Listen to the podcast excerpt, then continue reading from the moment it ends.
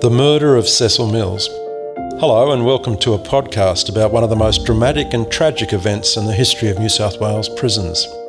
This was the murder of Officer Cecil Mills at Emu Plains in nineteen fifty-nine, and the resulting manhunt for his killers.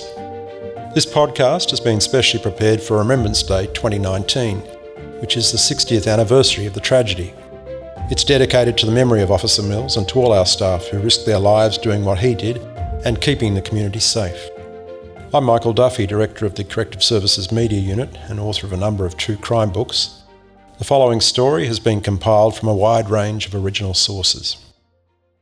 In the past, there were far more escapes from prisons than today, and in some cases they involved violence. In nineteen fifty-eight, a year before our story begins, Warder Alan Cooper, and officers then were known as warders, was killed by inmates during an unsuccessful escape attempt at Bathurst. nineteen fifty-nine was even worse. Two warders were killed in separate incidents. Albert Hedges, aged forty-four, was struck down by inmates fleeing Berrima Prison Farm on the twenty-ninth of May. Two nineteen-year-old inmates hit him on the head with a shovel and fractured his skull. They stole a car and drove to Taralga near Goulburn, where it ran out of petrol.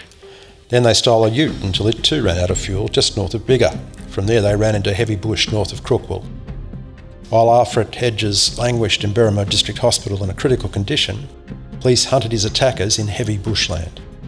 More than one hundred police combed the area, some on horseback and some reportedly armed with machine guns. The weather was desperately cold. Police were assisted by a helicopter, the first time a chopper had been used in a manhunt in New South Wales. The prisoners broke into a farmhouse to steal food, clothing and a rifle. After five days on the run, the prisoners were caught, charged and convicted of various offences, including inflicting grievous bodily harm. They were sentenced to a further seven years prison. The unfortunate Albert Hedges survived, at least for a while. Following rehabilitation, he eventually did return to work, but had to retire on medical grounds. In nineteen sixty-one, he was awarded four thousand eight hundred pounds in the Workers' Compensation Court, but he died soon after. The Rose Garden outside Berrima Correctional Centre is dedicated to his memory. A few months after the Berrima escape, in August nineteen fifty-nine, a twenty-four-year-old criminal named Kevin Simmons was sentenced to fifteen years prison for three charges of armed robbery, seventeen of breaking and entering and thirty-five of car stealing. The judge who sentenced him said this: "Your cleverness, cunning and the skill with which you eluded capture sure that you could have made a success of almost anything you chose to do." According to police, after Simmons was sentenced, he boasted, "They won't be able to hold me." He was held at Long Bay along with a younger crook named Les Newcombe, a twenty-year-old who'd just been sentenced to three years for some relatively minor crimes. The two were due to be transferred to Bathurst and agreed to try to escape together beforehand. Now, at Long Bay, inmates could attend an old film once a week in the even older prison chapel. One Saturday, while waiting for their transfer, Newcombe and Simmons were sitting in a pew and noticed a cold wind coming into the room. They identified the source as a ventilator in the wall of the chapel. "What's on the other side of this church?" Kevin asked. Newcombe didn't know, but the two discussed it that night. They were sharing a cell because they bribed a sweeper to change the cell cards around. Simmons wondered whether the ventilator might be a way out. A few days later, an officer was looking for inmates to clean up the chapel and Newcombe kindly volunteered. While in there, he examined the ventilator, which was about sixty centimetres square and made of thin metal. It had louvers, which were easy to bend. Looking inside, he saw a hole in the thirty centimetre thick sandstone wall, with what looked like an identical ventilator cover on the far side. Now he had to find out what was outside the wall. The only window looking out that way was of stained glass. Newcombe broke a small hole in it with a mop handle and saw an empty yard outside with a wall around it. On the far side of the wall lay the superintendent's house, which was actually outside the prison. Next to the house was a garage with a car usually parked there. They'd found their possible way out. The pair stole a four-pound hammer from a workshop. On the ninth of October, on their way back from showers, they broke open the door to the chapel and ducked inside. There was an armed warder in a tower less than forty metres away, but unfortunately he was looking the other way. The inmates broke through the ventilator with the help of the stolen hammer, and they squeezed through the hole, ran across the yard and stacked some oil drums they found against the wall. They climbed over, dropping seven metres on the other side. Once in the superintendent's grounds, they forced open the door of the garage and tried to steal the car inside. But a warder came up the road, so they ran off and jumped over the low outer wall. The warder, along with another they passed, didn't chase them, and nor did the warder in a distant tower open fire. The men stole a car and drove in the direction of Botany Cemetery. A police search had begun, and a police launch and another vessel patrolled the coast to make sure the escapees didn't get away by boat. Meanwhile, an army helicopter swept the skies. The duo hid in the cemetery till nightfall, burying themselves in sand, and then tried to make their way back to the city. But there were police everywhere. Eventually, they worked their way up the coast to Maroubra, where they stole a car at two a.m. The pair decided to hide out at the showground at Moore Park, in one of the big pavilions they used then for the annual Royal Easter Show. At other times of the year, the pavilions were used to store goods piled to the rafters, and the plan was to make a hideout somewhere inside. Newcombe knew all this because, as a kid, he'd played in the showground illegally. Now they abandoned their stolen car in Paddington, wiped it of fingerprints, and got over the wall into the showground.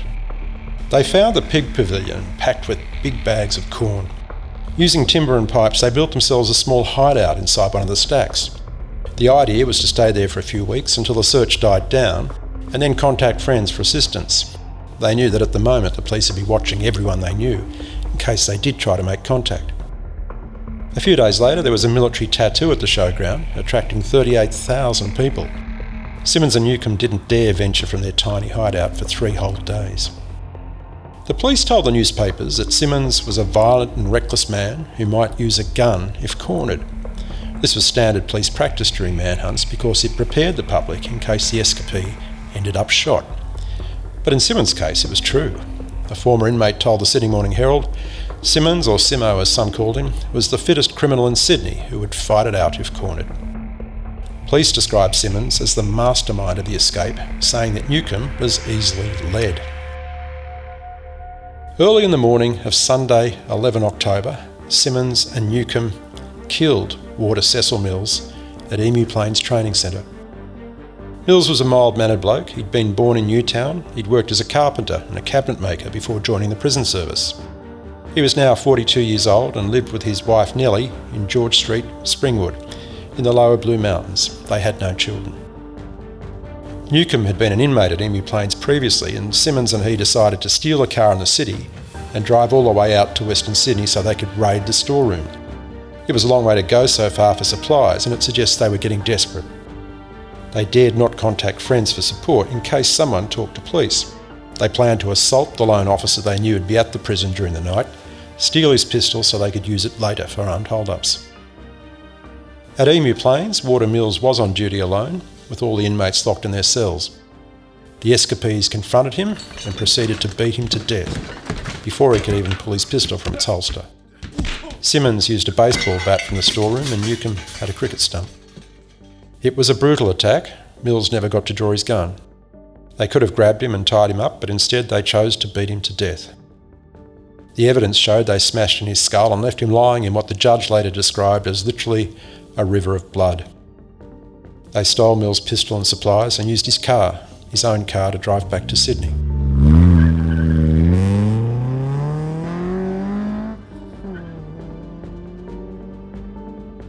When an officer on the night watch at Emu Plains made his rounds, it was called doing his pegs because he had to put a device like a peg into machines that were a bit like Bundy clocks that were positioned around the centre. Former officer Peter Cook told me that his father, who was also an officer, had been on duty in the watch just before Cecil Mills. He was told that when Mills failed to make the next round, some of the inmates actually banged on doors and bars in an attempt to alert staff living in nearby residences. But it didn't work, and the body of Officer Mills was not found until a dairy supervisor arrived just before the dawn. When news of the murder spread, across Sydney, police leave was cancelled and squads of heavily armed detectives began to raid buildings around the city. At first they didn't know who had killed Mills, but soon Simmons' fingerprint was found at the scene. Police now began to follow up what would turn out to be hundreds of false leads. They were provided by credulous or mischievous informants and members of the general public. One lot of police raced to Burwood Station to search a train. Another squad raided a factory in Randwick because a woman was sure she'd seen the pair climbing through a window. Later that day, Premier Joe Carl had an emergency meeting with the Attorney-General and the Minister for Justice, and also the Police Commissioner, and that night the government announced a one thousand pounds reward for information leading to the recapture of the two killers. Meanwhile, Cecil Mills was buried at Springwood Cemetery. His headstone reads, "In sacred memory of my beloved husband, Cecil Mills, aged forty-two years, put to rest, the thirteenth of October, nineteen fifty-nine.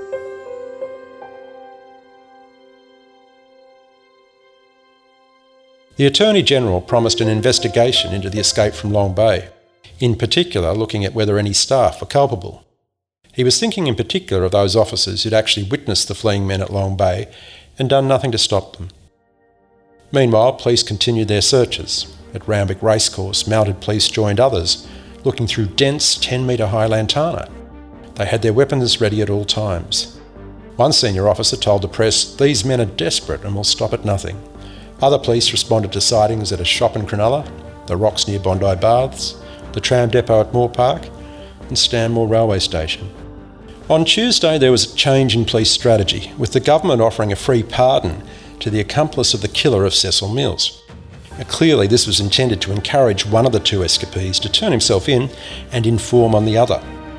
Presumably, as another part of the strategy, police told the press that Newcombe was not prone to violence.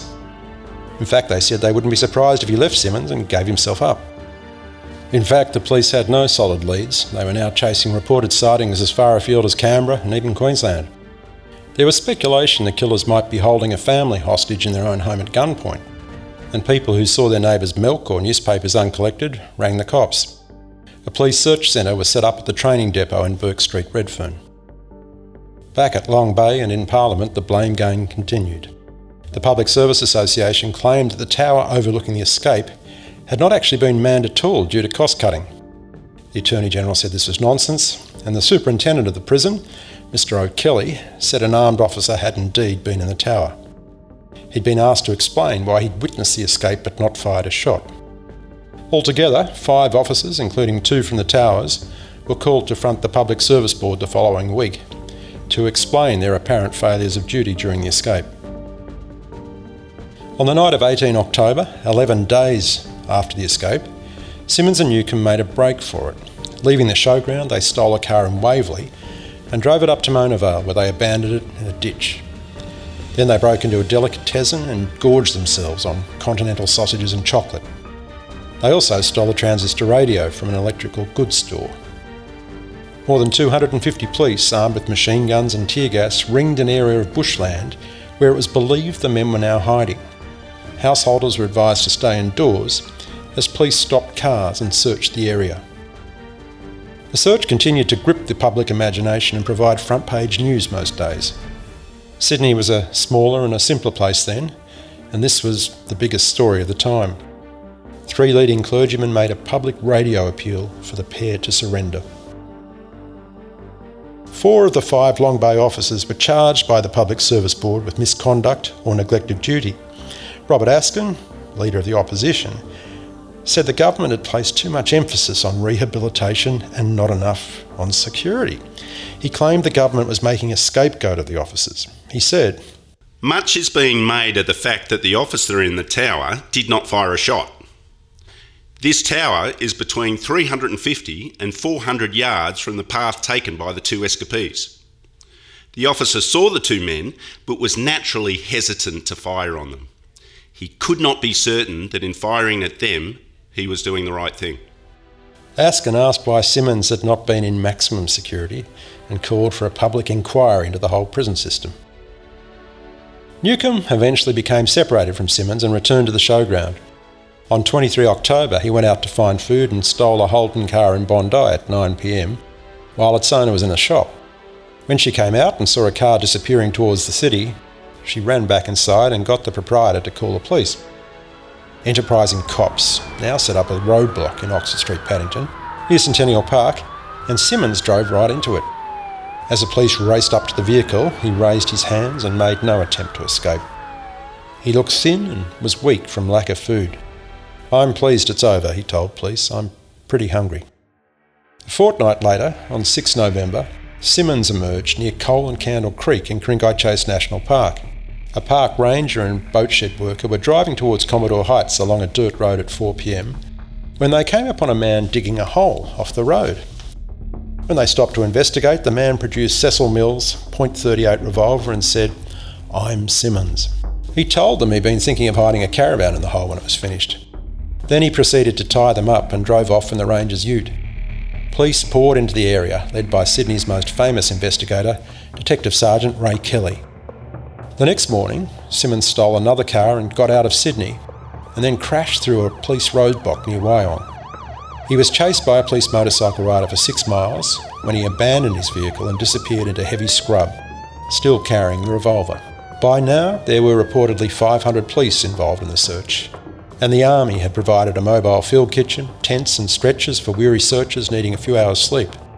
The weather was wet, the country atrocious. There's plenty of leeches as long as your finger. Simmons covered long stretches of rough country on foot, breaking into empty farmhouses for supplies. By this point, he'd become something of a celebrity, with a schoolgirl even setting up a fan club for him. He'd now been on the run for a month. Finally, on the morning of the sixteenth of November, he was recaptured. Three people phoned police at five a m to say they'd seen him in Kurri Kurri. A police party, headed by Ray Kelly, rushed to the location, and they saw a number of horses in a field. They'd obviously been startled by something, and they were staring at some bushes. Kelly and his team pulled their guns and walked towards the bushes, where they found their quarry. Simmons put his hands up and surrendered. Apparently he'd lost Cecil Mills' weapon while swimming a creek. He was dressed in a woman's faded brown sweater and old trousers. He had no shoes, just two pairs of socks. He was tired, starving and filthy, his feet bruised and lacerated. His face was bearded and smeared with charcoal. After a wash and a meal at Kurri Kurri Police Station, Simmons was provided with clean clothes and marched through a crowd of hundreds of local sightseers, smiling at one woman after she said something to him. Later that day, he was taken from Sydney's Criminal Investigation Branch headquarters to Central Court. five hundred sightseers stood outside the C I B, while office girls hung out of the windows of buildings and cheered the shoeless Simmons. Women called out, "We've been waiting to see you, Kevin boy, but the police won't give us a go," and "You'll do us, Kevin." One of the police called in to clear the crowd said to them, "If I had some peanuts, I'd throw them at you monkeys." The Workers' Compensation Commission awarded Cecil Mills' widow four thousand pounds, the highest amount possible for a death. Following the official investigation of the escape, one officer was dismissed, and the appointment of another who'd been on probation was annulled. Two others were severely reprimanded. The Governor of Long Bay was removed from his position. The trial of Simmons and Newcombe opened on the fifteenth of March and took just two days. Trials were a lot quicker then. The men admitted to killing Cecil Mills but said it was an accident. The jury accepted this, amazingly, and only found the men guilty of manslaughter. This meant that they had killed Cecil Mills but they'd not intended to, and had not shown reckless indifference to human life. The judge, Justice McClemens, was clearly unhappy with the result. He noted, "Some silly people in this community have had a lot of maudlin sympathy for Simmons and Newcombe. Warder Mills, like every other member of the community, had a God-given right to live his life protected by the law. Justice is demanded to the memory of other warders who have been killed or injured in the execution of their duty."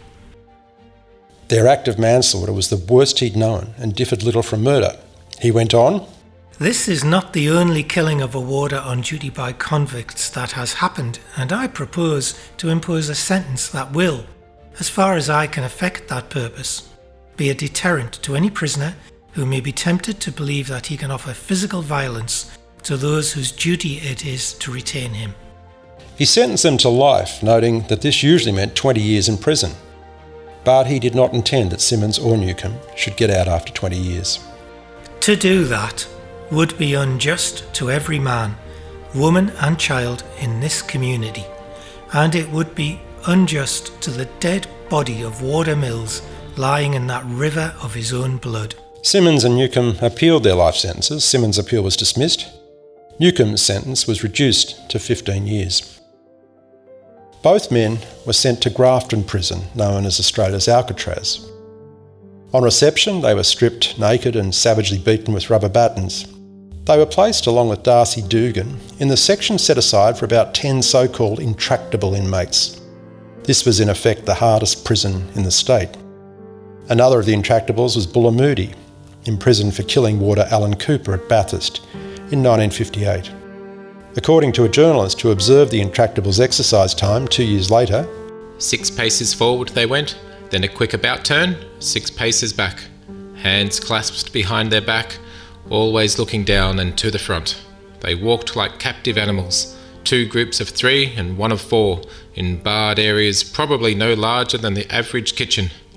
One wonders why there should be places like this in a civilised community. The level of violence from the warders was continual. Les Newcombe later wrote that in all the time he spent at Grafton, he never went more than a week without being bashed. There is plenty of evidence to indicate this might well be true, including the report of the Nagle Royal Commission in the nineteen seventies. Senior officers of the department were aware of what went on at Grafton and tolerated it. After about seven years, Simmons cracked up and lashed out at fellow inmates. According to the Australian Dictionary of Biography, by this stage the violence and other ill treatment had reduced him to a shuffling, vacant-eyed mumbler who burned his eyes with cigarettes. In November nineteen sixty-six, the Comptroller General of Prisons visited for the purpose of determining if inmates could be transferred out of Grafton, where it was actually very unusual to keep them for so long.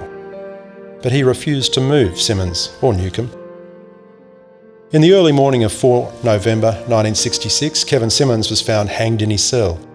He'd used blankets tied to the bars of his window. Within six months, Newcombe and Bulla Moody were moved to other prisons. Les Newcombe was released on parole in nineteen seventy and later wrote a book about his experience with Simmons. It's noteworthy because he didn't accept any responsibility for the murder he'd committed, instead writing that circumstances had played an ace that night and three frightened men had done the rest. Newcombe didn't even have the decency to name Cecil Mills, the man whose life he'd taken. Let's name him here again and also name the other corrective services officers in New South Wales who've died in the line of duty.